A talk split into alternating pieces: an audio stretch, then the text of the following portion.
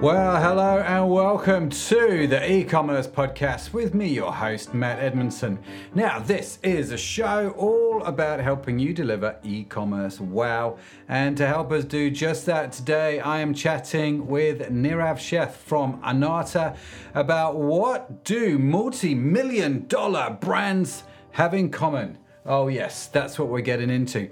But before we jump into the conversation, why not head over to the website, ecommercepodcast.net, sign up to the newsletter, and every week we will send you the notes and the links from the show straight to your inbox automatically. You don't have to do anything, they just come to you. And whilst you're there, check out e-commerce cohort, who bring this show to us. Oh, yes, the e commerce cohort, which is our monthly membership group that you can join if you're an e commerce, if you're an e commercer as I like to call people, uh, then do check it out. It's all designed to help you do e commerce better. It's not expensive to join. You should learn a shed load of stuff, uh, and also you get to watch the podcast live as well as we record them. You can come and ask your get our guests, your guests, our guests, well, our guests, or everyone's guests, I suppose. Uh, you can ask some questions and comments, uh, and you can tell this is all very professionally produced. Uh, welcome to the show. So, without further ado, let's talk about Nirav, the CEO and mastermind behind Anatta, the go to partner for skyrocketing e commerce brands. He's the secret weapon for the big names in D2C like Rothy's, Dollar Shave Club, Athletic Greens, and the list goes on and on. Nirav has taken Anatta on a thrilling journey propelling over 100 D2C brands to the stratosphere of revenue growth and conversion success. And when it comes to turning promising brands into industry leaders, he's definitely got the Midas touch. Unlike me, because the music finished like just a few seconds before I got to the end of your bio. I was thinking, am I going to make it? I didn't make it. But Nirav, great having you on the show, man. How are you doing? I'm doing amazing. How are you? Yeah, yeah, good. It's the end of my day here. Uh, but for you, I, I, imagine you're just starting out, just looking at the brightness difference more than anything on the camera. I think it just had really good lighting put into this room. it's actually a pretty pretty gloomy day here in Austin. It's around 2 p.m., but but it's pretty yeah. gloomy today. Sorry to hear that. Sorry to hear that. Speaking of Austin, uh, last time I was in Austin, I was there visiting an amazing chap uh, called Brett Curry, who doesn't live in Austin, but he just happened to be there. Um, I don't know if you know Brett Curry from OMG Commerce. He's he's an absolute legend. He's got his own podcast. Really cool bloke. And we had we hooked up and we had a great time. Had some food, had a had a had a beer and just chatted for hours and hours and hours. And it was lovely to see him. Uh, but Brett's a great re- guy. Oh yeah, I've had a chance to be on his podcast as well, and uh, okay. he actually introduced me to this really great mastermind group. So uh, I'll get to see him in, in a couple weeks. Fan to what? Tell him I said hello. Uh, he's oh, he's an absolute legend. You know he's got eight kids. No, does he really? Yep, yep. eight kids. Wow. Eight. Yep. Eight. Uh, wow. eight kids. and the guy that introduced me and uh, me, and if you've not uh, listened, if you're listening to the show, check out the episode with Brett Curry. He gets into everything to do with YouTube ads, which is his specialty, uh, which was just brilliant, actually, a really brilliant episode. Um, but yeah, the chap that introduced us was Jared Mitchell, and um, Jared uh, from Beefy Sites. He lives on the west coast, and um, he's like, it's just really funny when you have Jared and his wife, uh, Brett and his wife, and the eight kids. It's like ten people descend on your house, uh, and it's just utter chaos. But it's brilliant and fun, and they they love it and they enjoy it. So, um, but the reason I was in Texas was because of Sub Summit uh, 2023. Um, Sub Summit 2024. There's a very strong chance I'll be back. By the way, just a quick shameless plug here. And I've just got an email through from Lauren, who heads up uh, SubSummit, uh, and it said, "Listen, Matt, I hope you're doing well. Um, I wanted to send along a link that you can share with the podcast to snag free tickets and travel for SubSummit 2024 via their hosted merchants program. Uh, so if you are a D2C subscription company looking to go to SubSummit in Dallas, you may qualify." To attend Subsummit at little or no cost. Via this program, qualified merchants will receive a complimentary ticket to Subsummit, plus travel and hotel reimbursements up to $750 per person. Uh, all you have to do is meet with solution providers in no commitment 15 minute meetings, speed dating style, All meetings are double opt in. Both people have to agree to meet each other, and they're valuable to everyone. And the meetings last uh, only like two or three hours on day two of the event. Uh, and you should see, I don't know if you've been to Sub Summit, but you should see the, sh- the room where they do these sort of speed dating meetings. It's like it goes on forever. Uh, but if that's of any interest to anybody listening speak- to the show. Sorry? I was going to say, I'm, I'm actually be speaking at Sub Summit next year. So No way. We should get together, man. Yes. Definitely. Yeah, yeah, absolutely. What are you going to be speaking on? Uh, specifically, subscription revenue and how to improve it, especially working with the brands like Athletic Greens and so many really large, large scale subscription brands. We'll be speaking about tips and ways to really increase revenue and, and drive retention. Fantastic. Well, yeah. Looks like we'll be both in the speakers lounge, Nirav. Uh, we'll definitely have to yes. hook up, man. That sounds fantastic. I didn't know that. That's awesome. That's awesome.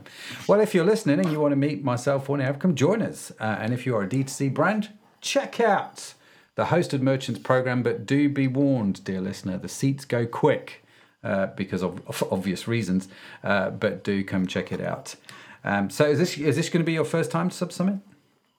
It will be, yeah, first time. That's exciting, exciting, and not far to travel from Austin uh, for yourself. No, just a couple I, hour drive to Dallas. yeah, yeah. I took. Have you heard of the Vonlane? No. So I took the Vonlane from Dallas to Austin, and this was referred, this was recommended to me by f- the friends I was staying with in Dallas because I said I've got to go to Austin. What's the best way to do that? And they said, just, honestly, just take the Vonlane. Uh, so check it. It's like this.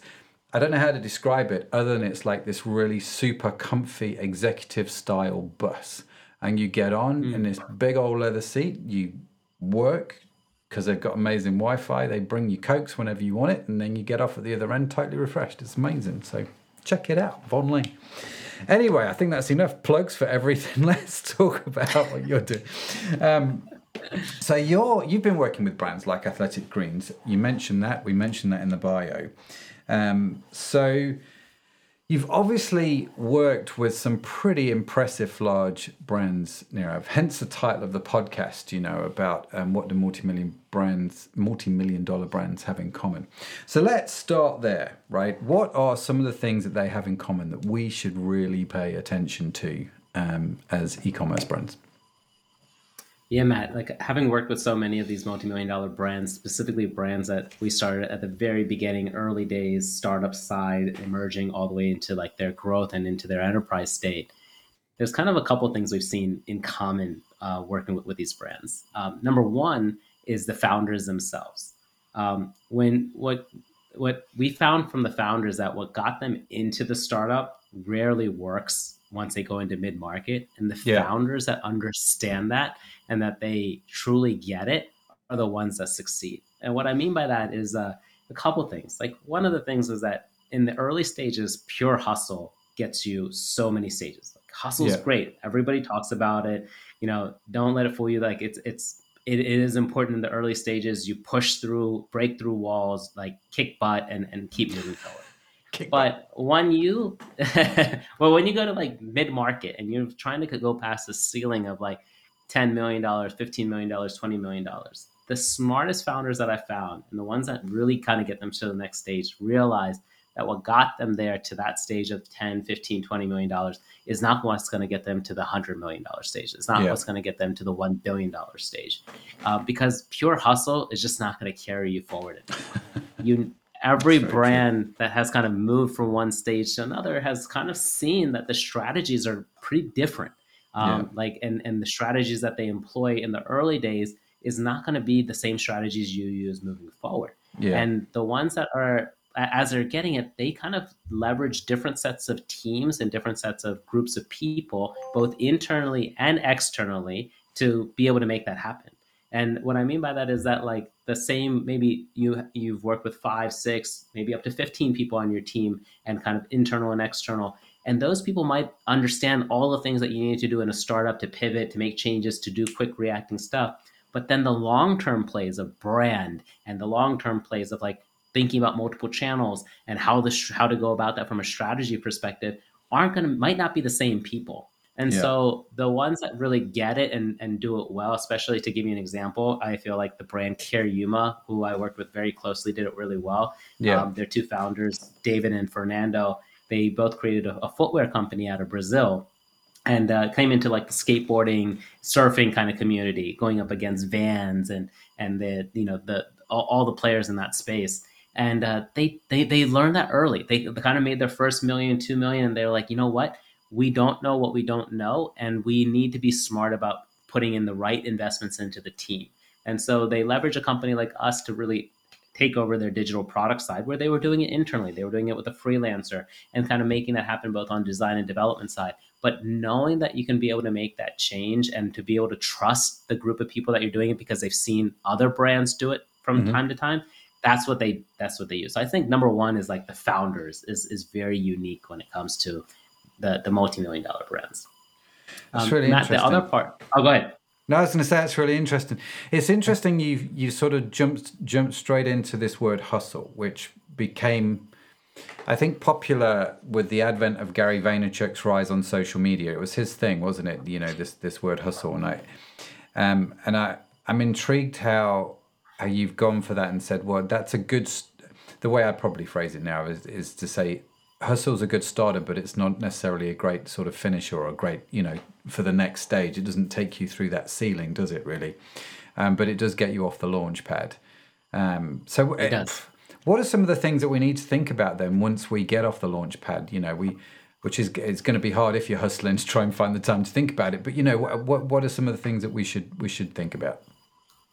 I think the the most important thing to start out thinking about is like the team that you surround yourself with because mm-hmm. like the team is is absolutely critical towards your success. So whether it's like the the brands like I talked about, Cariuma, or it's teams like Athletic Greens, um, they when they started working with us, and their CEO at that time was was someone uh, who I think of as a dear friend. His name is Adam Trouncer, and he was their CEO. He really built this phenomenal team around him, working with Chris, the founder, and they put together like this amazing team to go forward with. And I yeah. really think that a lot of the success behind AG isn't just because they launched really good ad, ad campaigns; it's because they brought in the right team and the right strategies to kind of be able to scale going forward. So I think team is like absolutely critical. But then, two, along with team, is strategy. Like, what is the strategy that we can see that works either in this industry or in a parallel industry? And that if we use that or kind of mirror off of that, we could actually see our, uh, our success grow.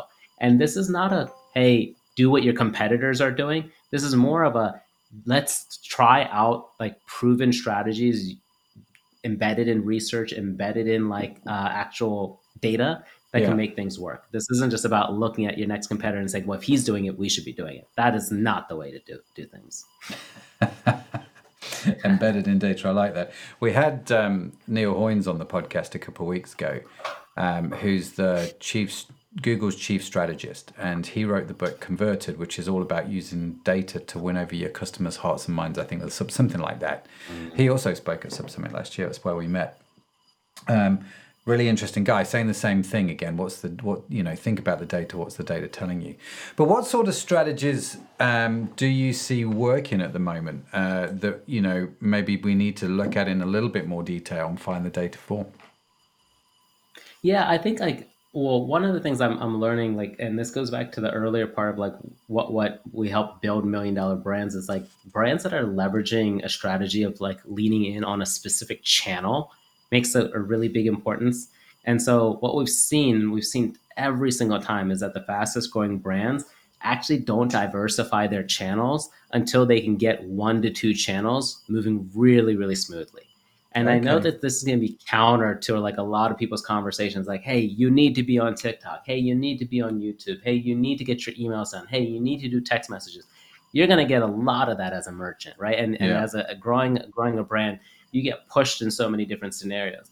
But yeah. what rarely do they tell you is that the brands that have succeeded the the like the fastest and, and furthest have actually haven't done it off of seven different channels all at once. They've actually started off in one or two channels. And to give you an example, when we worked with Rothy's on the early days, their primary channels was paid paid social and yeah. email. And they could bank on that. And when I say they could bank on it, I'm talking about if they doubled, tripled, or even 10x their spend on it, they yeah. kind of knew very close, very clearly what the expected output yeah. would be.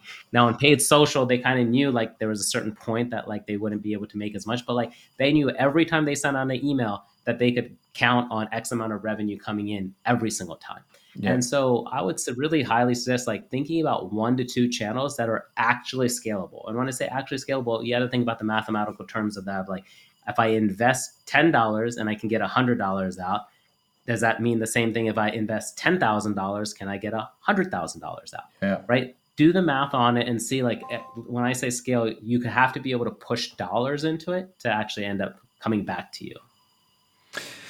Very, very wise. I this thing about different channels is it always comes up. You know, there's always this pressure um, because people are told, you know, you've got to jump on TikTok, right? You've just got to do it. Especially if you want to reach Gen Z, you've got to be on TikTok. TikTok's cheap. It's cheaper than Facebook. Um, it's cheaper than Meta, and so on and so forth. And it is, and there are opportunities there. But I, I think there's always been this danger that you you do that sort of um, bed hopping thing where you're just going from one to the next. Do you know I mean? Just not really doing it well, but just going to the next thing, hoping that that's going to land something for you because whatever you did before didn't give you the ROI as quickly as you wanted it, quite a thing. Um, and so it, it's good. I'm, I'm, I'm, as you were talking, I was sort of thinking back to when we started Jersey, which was one of our um, ecom sites uh, that we that I used to run before we sold it, and it was in the heyday when it was growing at crazy amounts. I mean, we turned over millions in that business. Um, we just did paid we just did google uh, google ads and email that was our whole strategy you know um, mm. and we we even we, we didn't really do facebook that well to be honest with you for the longest time um, but we just focused on those two channels and we did those channels really really well and then we sort of started to grow into the other channels and so i'm sitting here thinking on one hand I've I've done what you've said, so I feel slightly proud of myself. Uh, but on the other hand, I don't know if I still do that. Um, because it is tempting, isn't it, to get sucked in and drawn into I've got to do Instagram, I've got to do YouTube, I've got to do the podcast, I've got to do the blog, I've got to do email, I've got to do this, I've got to do that, and so on and so forth. How do you how do you figure out, I guess, what channels people focus on or should focus on?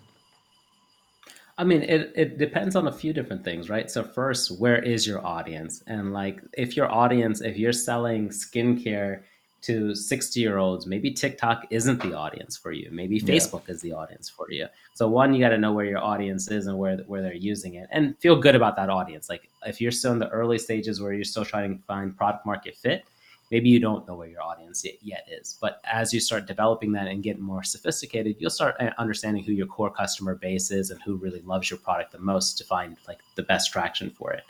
Two i also think a little bit comes down to what you're willing to do. Like where mm. are you going to play by like when you produce content or your marketing team produces content where do they love posting and engaging in the community if it feels so much like a one way street of just being able to post content and then you just don't care. So you're like, hey, I'm just going to take this content and push it out to seven different social platforms and that's it. And I'm not going to interact or engage. One of the things you said, Matt, on, on this was like, are you doing it well? Because yeah. a lot of people are just doing it, but that doesn't mean that they're doing it well. Yeah. And that means that you're super inefficient with your your spend whether it's an actual paid spend that you're doing on advertisements or it's a spend on actually having your marketing team produce that content. Because like there's spend either way. You're going to be producing yeah. content whether you're doing it yourself with your own time or yeah. you're paying others to do it for you. And so if you take all that together are you even being efficient with it? And the only way to be efficient with it is to be doing it based on your own passions your own interests and your own curiosity um, a lot of times like you know when, when you're engaging on this uh, especially on content marketing, but also email marketing and things like that. You kind of have to enjoy what you're doing. If you're not enjoying it and you're not participating in that way, you're going to find yourself that you're not going to be efficient with it because you're not actually taking those times to actually be curious, yeah. to engage, to build a community. And what we all know is that the, the brands that have done this really well have built really strong communities out of it. Like uh, uh, one of the examples I have with Rothy's is that Rothy's had this Facebook call, group called the Rothy's Addicts, they were a legitimate like 50 or 100,000 person group of like people who just loved every shoe. They talked, they had these rainbows that they created from all the different colors of the shoes. Like they created such a fan base. And it was yeah. created by Rothy's. Like they created the initial base and then they kind of like put somebody else in charge and they led them. But it was just such a cool community that like mm-hmm. they got to a place where before they even launched a product, sometimes they had hackers in that group that figured out what product was launching. And it was kind of okay because it was just like cool, you figured it out, and now the community knows, and the community gets first access to it, and cool, you're part of something. But I think building that community is what has helped brands like the we just spoke about Gary Vee and like his entire community. It's his his entire business is built around community and that yeah. fan base that he's established for himself.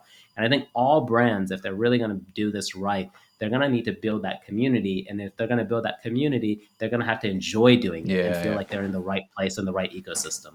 Yeah, totally. That's super powerful stuff, man. And I, I think it's, it's just refreshing to hear.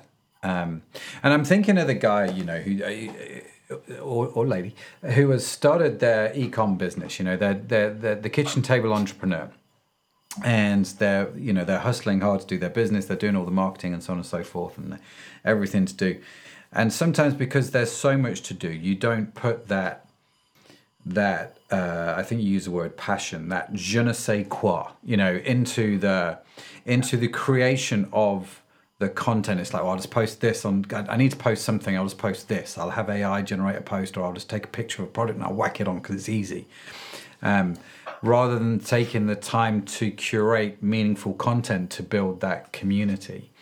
Um, and I think it's one of the big tensions we have as founders, you know, as uh, when we start up businesses, because you are hustling, because you are doing everything, creating the time that it, that you need to curate that community online is is is is well, it's quite involved, isn't it? And I remember, I remember just the simple things like we were really good with email marketing. I mean, properly full on good at email marketing. At least I thought I was. And then we, I took a gamble and I got an agency involved just on the side of our email.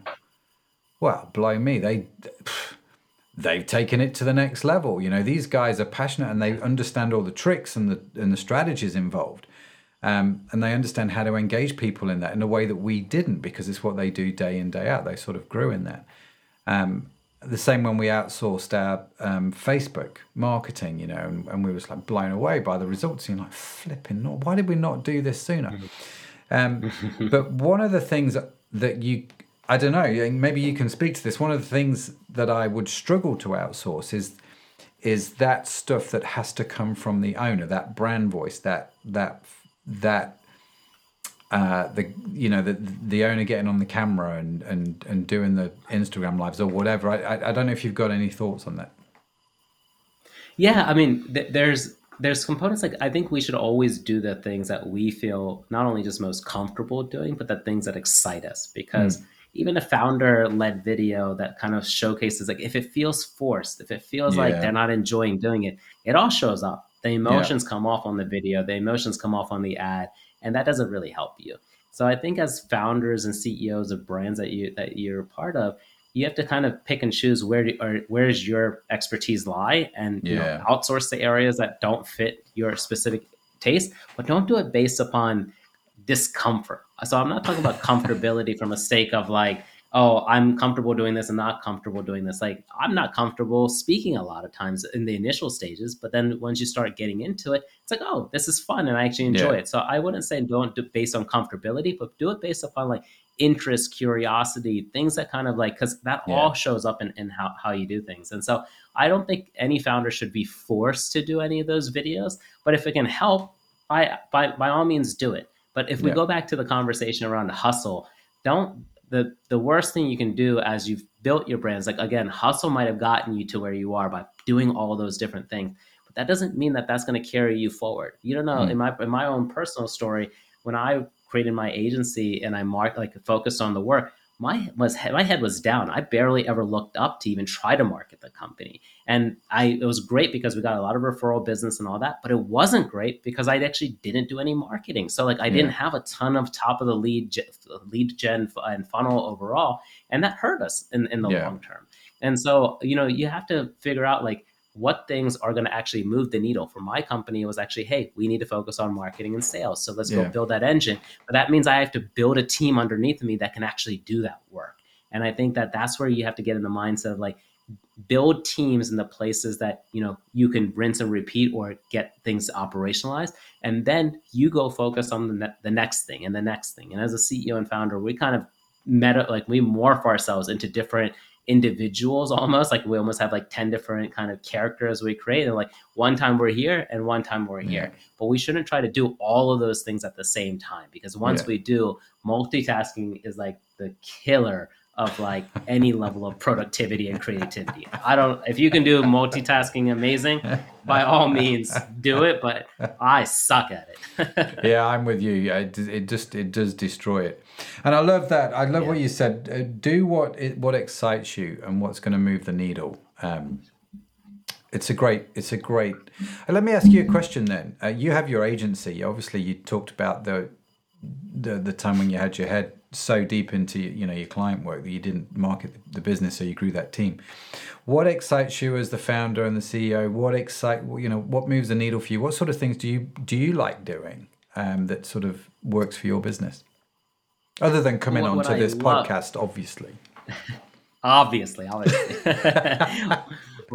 I, I love talking to amazing founders. I love kind of hearing their story and what they're doing, but I also love problem solving. So I love being faced with like a major challenge when it comes to tech technology or mm. user experience or kind of places where businesses hit ceilings and being like why have we hit the ceiling here? What's the next stage of where we go? The, having those conversations strategizing together talking through different kind of ways of solving it is is what excites me. And that's what i end up doing regularly is like i spend my time talking about those subjects. Recently uh, we I, I, gave this really fun talk at the Shopify conference, which was just about a week ago, about how we launched a 1.5 billion dollar GMV brand in 30 days. It's the fastest ever enterprise implementation ever, wow. and uh, it was such a, crazy project, but it was such a fun project to solve for with my team. I definitely mm. did not do this alone, but with my team we were able to actually take a very, very large enterprise brand that we'll be announcing shortly. I think it's going to go live in, in the next week or two, and, and I'll be happy to share share who this is.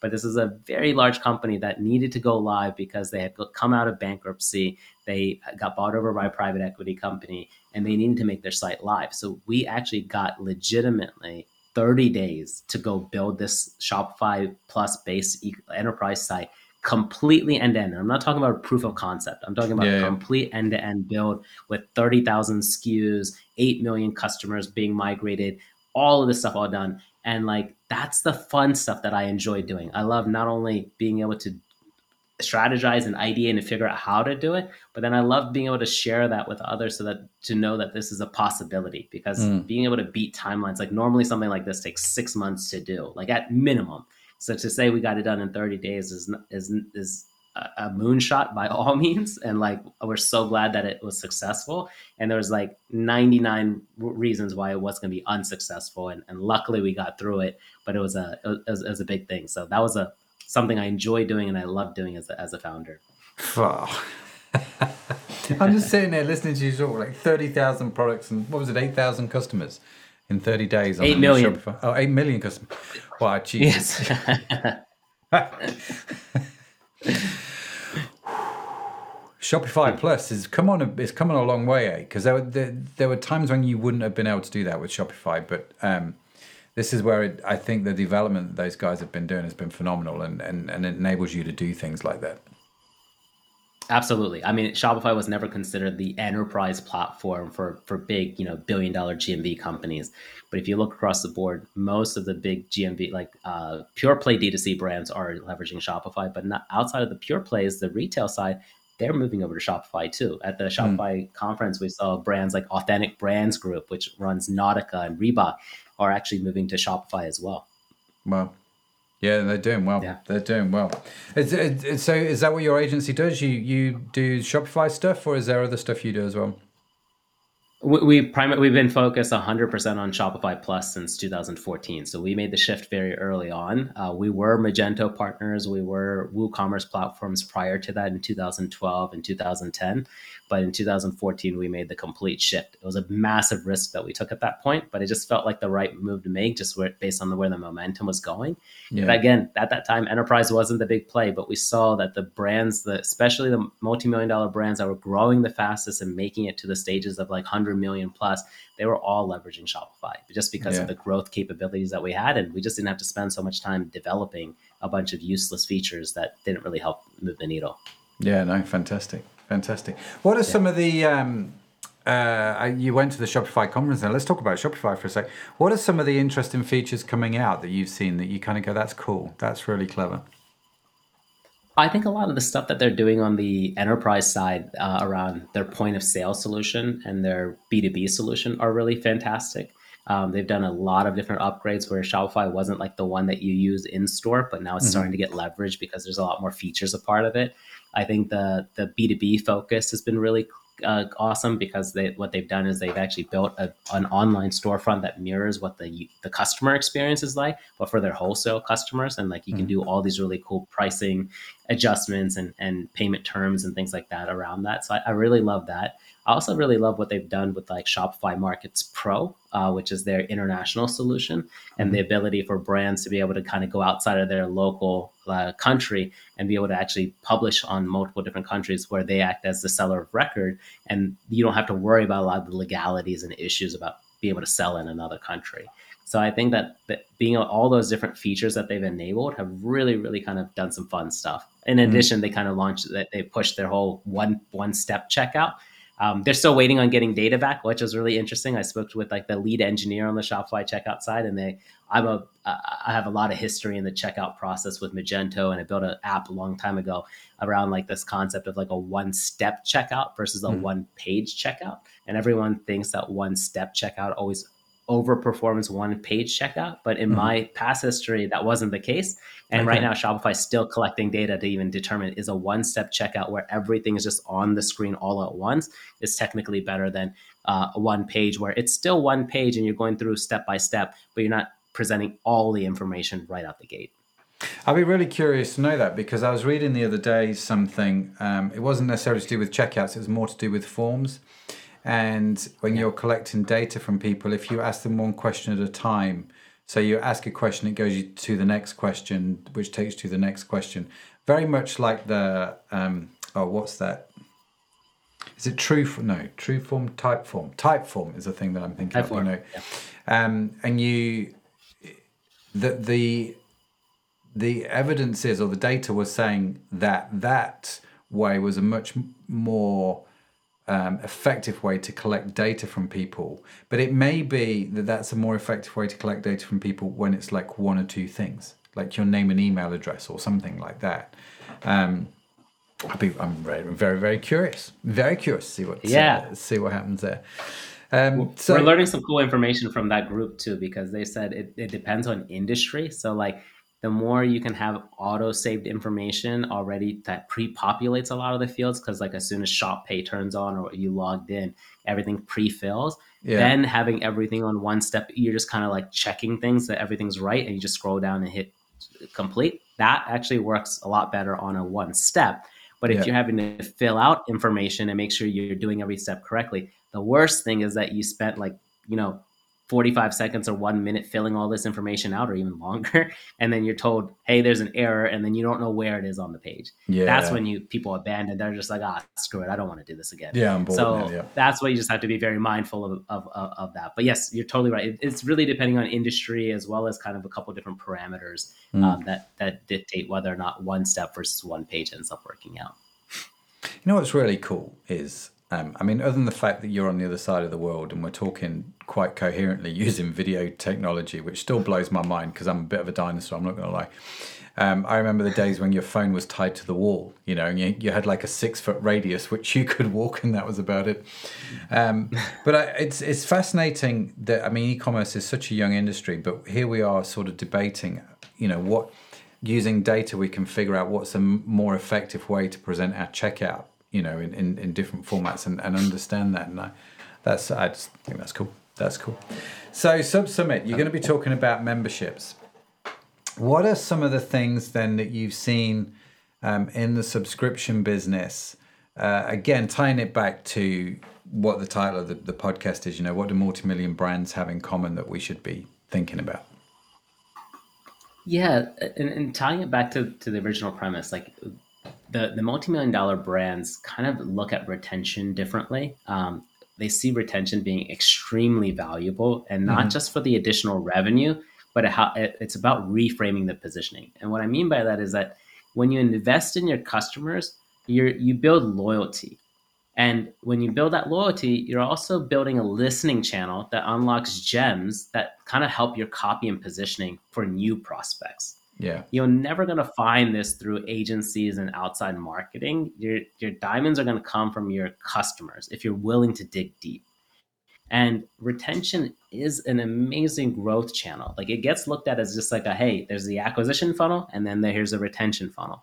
But there's so much that can be done on the retention side that can really not only improve your lifetime value, but that can also lead to a lot of referrals and strong long-term loyalty. Yeah. Um, and so a lot of the, the conversation I'm going to be having with a few different merchants on stage at Sub Summit is actually going to be talking about different practices and methods that they've be able to leverage in the retention side that really go to help improve their acquisition side of things, but also learn these really amazing insights about the consumers. Um, one of the things that we learned working with a one of the companies that we work with a footwear and uniform company, and uh, one of the things we've learned is that they if you sell the apparel before you sell the footwear, and eh, the LTV is significantly higher than if you sell the footwear first and then the apparel.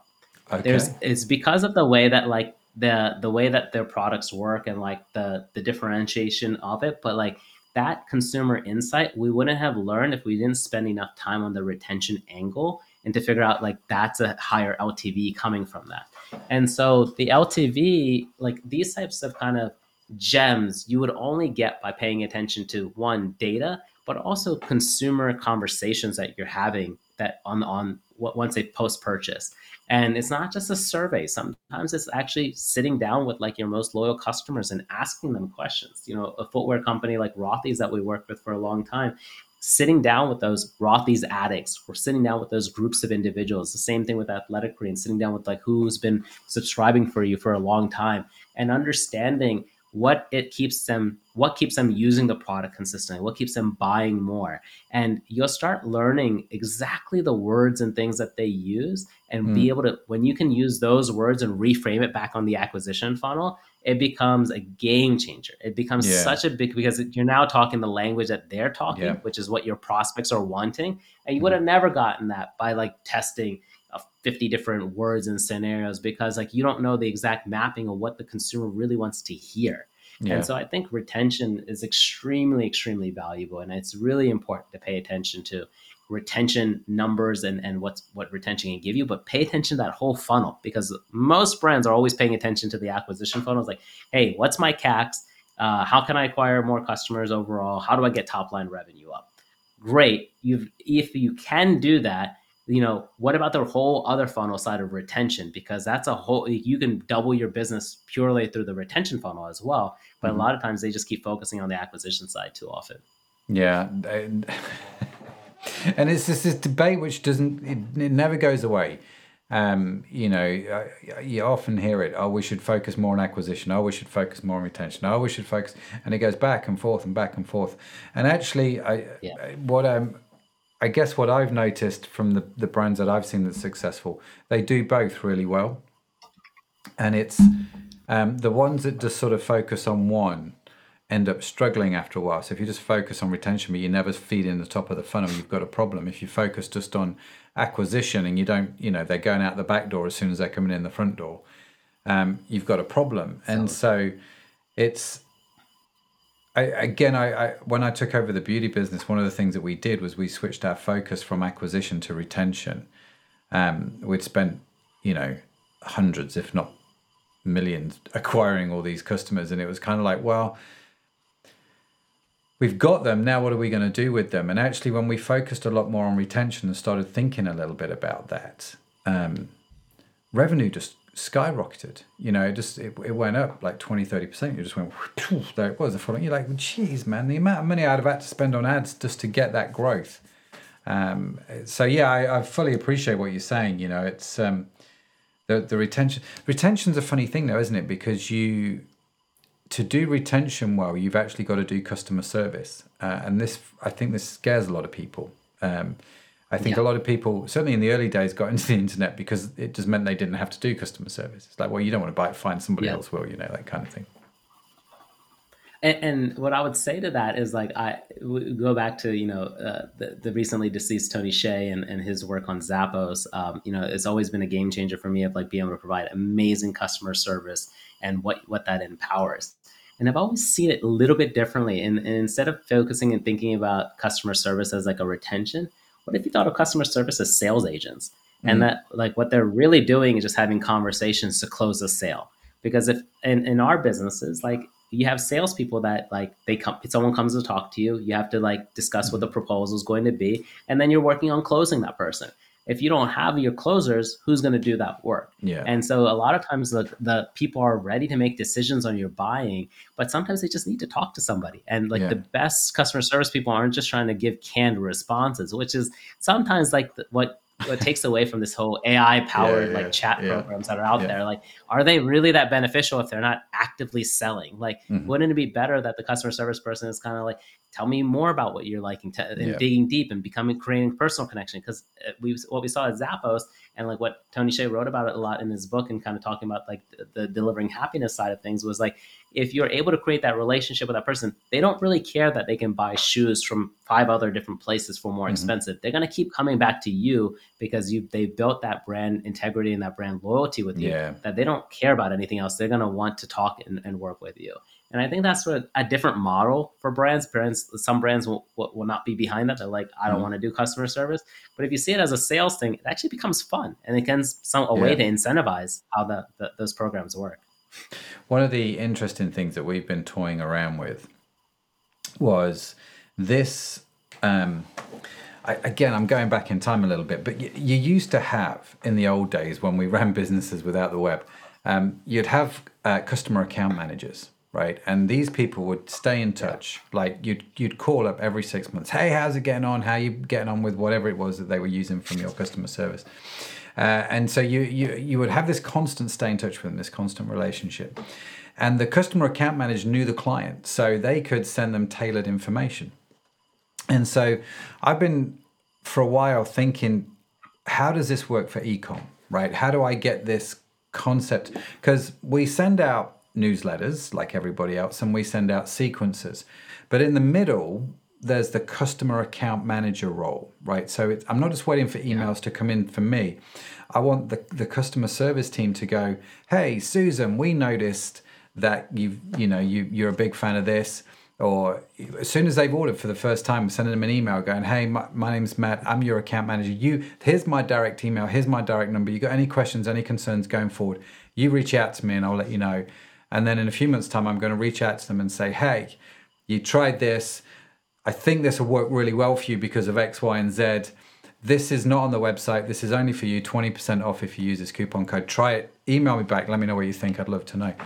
Well, the success of those emails is quite extraordinary uh, because you you're, you're talking to ordinary people. Uh, you're having those conversations. And you know who I noticed has started doing this really well is Apple. Um, so Apple hmm. now, uh, I have a because I just buy so many Apple products. You know whether that's right or wrong, I don't know. You know, uh, Apple have gone. Well, you're a business, Matthew, aren't you? Yes, I am a business. And they go, great. We're going to give you a business manager. And so uh, Alex, I think his name is. Um, he used to be David. It's just recently changed. He, he called me up. Um, you know, iPhone 15 comes out. Matt, the iPhone 15 is coming out. Do you want one? I said, well, I do now. Yes. You know which is great. I'll, I'll put your name on the list. And so I didn't even have to go on the website. I didn't have to order anything. You just and they just send you emails. You click this link and pay for, and, and it's great and it's wonderful. And I, and I know the website's there, and I know I can shop on it. But I, I just get emails from Alex, and Alex goes, well, and now if I want something, I don't even go on the website. I just email Alex. Alex, can I get this? And he'll go, sure. And it's working really well. And there's there's something about that relationship, isn't there, where mm. um, you can really ex- exploit's a wrong word, but you can really use that to both yours and your customers' advantage if you just like people, you know. I, I, can't agree more. And, and we saw this in around 2018, 2019 with the brand that we worked with called Four Sigmatic. They kind of really launched the mushroom coffee world and the chaga and the reishi and these functional mushrooms. And they've done they've done really well. And, and one of the things that they did uh, early on was they created a membership program. But a part of the membership program and really a membership was just if you buy anything on subscription, you became a member. But mm-hmm. what they did was they provided a membership concierge. Now, this is they did the membership concierge very similar to like an American Express concierge. So if anybody has an American Express card, they know like they can get on the phone with the concierge service and you can get them to order tickets. You can do booking hotels. Like they, they do a lot of things for you. Well, similarly, Four Sigmatic had a membership concierge, and they what they did was they were segmenting their their groups of audiences. And in Shopify and a lot of these tool sets now, you can segment your groups and say, hey, this is VIP customer or this is a five year customer versus a four year customer. And you can they started doing some cool things. They started doing early samples of new products that were, they were coming out with. So like you would get sample products and like for free. You're not paying for any of this. You were actually getting free samples sent to you. It's like, hey, I know you like this protein blend, and I think this kind of like really cool turmeric shot would go well with it, or this energy shot that would go well with it. And they would figure out and see like what's been sent to you and what's not. And it wasn't that complicated. They're just tagging the customer as they're sending things out, and then they're following up. And you could still do it as like a more account based marketing that you're doing like a group of people versus individual. Uh, so maybe not as tailored towards like the individual hey here's the iphone 15 like you know would you like to buy it but kind of saying hey this 100 people let's send out a message to them still personalize it but it Yeah. could be like to a grouping of people and you create that that level of support and that level of concierge component and people feel really like you know warm and fuzzy behind that because they're Yeah. like oh i'm actually being treated as an individual versus just Yeah. another cog in their system and i think that that's like the type of customer service like there's customer service then there's then there's that concierge and kind of that individual part and i think that's instrumental and i think brands have been doing it for some time some of them have been really smart to take advantage of that some have fallen behind and, and not seen that opportunity and being like there's a massive amount of money to, to make and, and by just having this one or two person uh, available on the concierge side Yeah. LTV across the board shot up massively.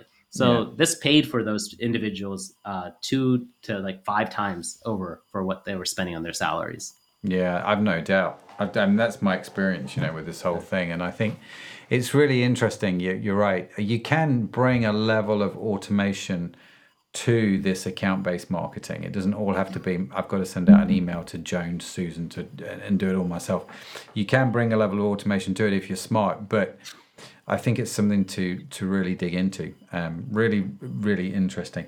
Listen, Near, I've, I'm aware of time, uh, and I've we've just got started, my friend. You know, we just we just literally uh, just got started. Uh, if people want to find out more about you, if they want to connect, maybe talk to you about Shopify Plus and and all that sort of stuff, what's the best way to do that? Two ways. Come reach out to, to, to me directly on LinkedIn. You can just find me by my name, Nirav Sheth. And the second way is just come visit our, our agency's website. It's just simple. Anatta, A N A T T A dot I O.